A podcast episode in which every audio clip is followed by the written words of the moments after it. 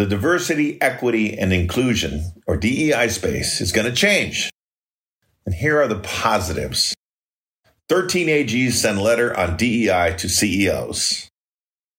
On the heels of the U.S. Supreme Court's decision to outlaw affirmative action policies in college admissions, attorneys general from 13 states, including Alabama, Arkansas, Indiana, Iowa, Kansas, Kentucky, Mississippi, Missouri, Montana, Nebraska, South Carolina, Tennessee, and West Virginia, all sent a letter to the 100 largest corporations in America, advising them they believe the ruling extends to private companies as well. In their letter, the group of attorneys general stated that their view that racial discrimination in employment and contracting is all too common among Fortune 100 companies and other large businesses.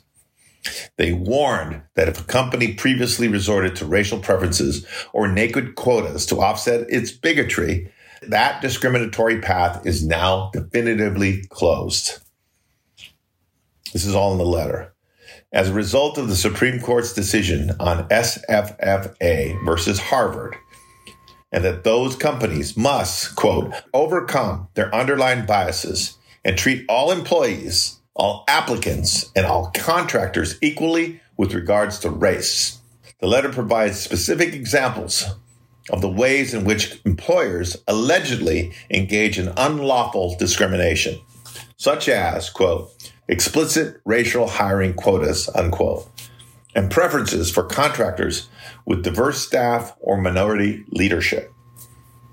The attorneys general further criticized pledges by several major companies to foster diversity and support minority owned businesses during the racial justice protests in 2020. Now, there's little doubt that corporate DEI policies in all forms will soon be challenged in the courts. Now, not many Latinos benefited from affirmative action. In the short run, the elimination of DEI hiring policies and supplier diversity programs will have a negative impact on the relatively small number of employees and small businesses that have benefited from these policies. However, the programs are far from perfect. 60 years after the Civil Rights Act of 1964, Latinos remain the most underrepresented ethnic group in America's C suites and boardrooms. And if you've ever attended a National Minority Supplier Development Council convention, you probably noticed that there weren't many Latinos in the room. Perhaps some of that is on us but affirmative action has never worked especially well for Latinos. I just wanted to say that. Now, DEI policies make it, in my opinion, too easy for certain companies. These are all my comments on that letter that the attorneys general sent. I've often said that corporate DEI policies make it too easy for companies. Most DEI executives are what I call one tag generals. In other words, they have big titles, but rarely have a significant budget or staff. When I first started building NAHREP, I visited many of the large companies in our industry. And I used to joke to friends that it seemed like most companies had executives whose only job was to deal with people like me. So let's be honest. For many companies, DEI has always been more about optics than about anything real. If the Supreme Court rules that race based hiring and contracting practices are illegal, as I expect they will, companies will have to base their hiring policies on actual business strategies and not on quotas. Now, that could create a paradigm shift in how companies view the issue. Bottom line, as far as I see it, is that companies who have hidden behind disingenuous DEI policies will have to find alternative ways to find diverse talent if they don't want to be embarrassed or if they want to compete in America's new mainstream economy. And it's about growth, stupid.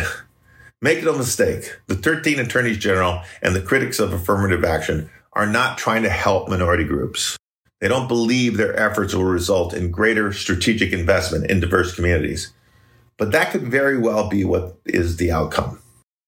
The first rule of capitalism is capital flows where the growth is. And the data clearly shows that there's no doubt where the growth will come from. In 2019, for the first time in history, less than 50% of America's adolescents identified as white, and Hispanics were the largest non white group by far. As Hispanics drive growth in almost every economic sector in America, DEI will have to evolve from a quote, nice to have policy to an economic imperative for any company that is expecting to grow. Companies with executives, employees, and contractors who come from those communities and understand those cultural nuances will have a competitive advantage over those that don't. It's as simple as that. Thank you for listening to my blog, and here's some additional comments. You know, when I was writing this blog, I started to think that it sounds a little bit like I was supportive of the Supreme Court decision and of the letters that were sent by these attorneys general. And I'm not. I mean, I think it's uh, it's unfortunate but it's certainly not something that's designed to help the minority community. I had a business 10, 12 years ago called New Vista Asset Management, and it was during the foreclosure crisis.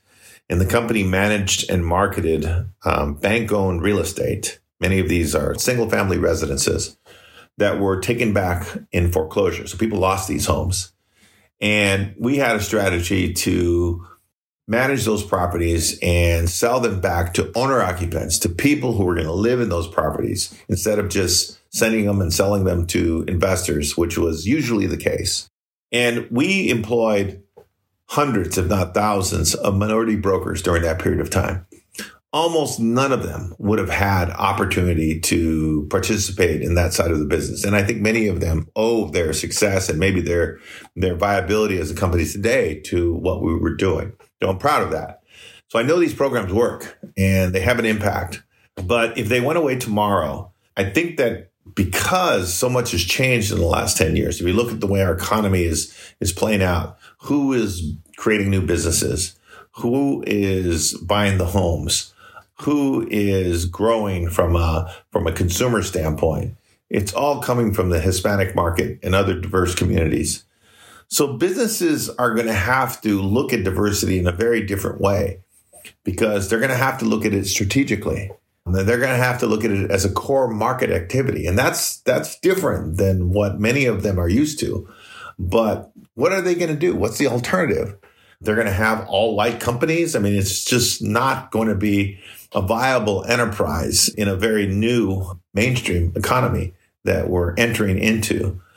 So I do think that there's potentially some positives that are going to come from this. And I think that in looking at verse markets in a more strategic way versus as just a compliance way or a regulatory way is going to, I think, illuminate a lot of data and a lot of opportunity to these companies.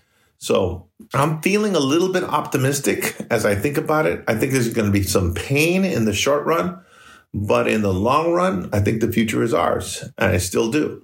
So I look forward to that. So thank you for listening and uh, have a great week.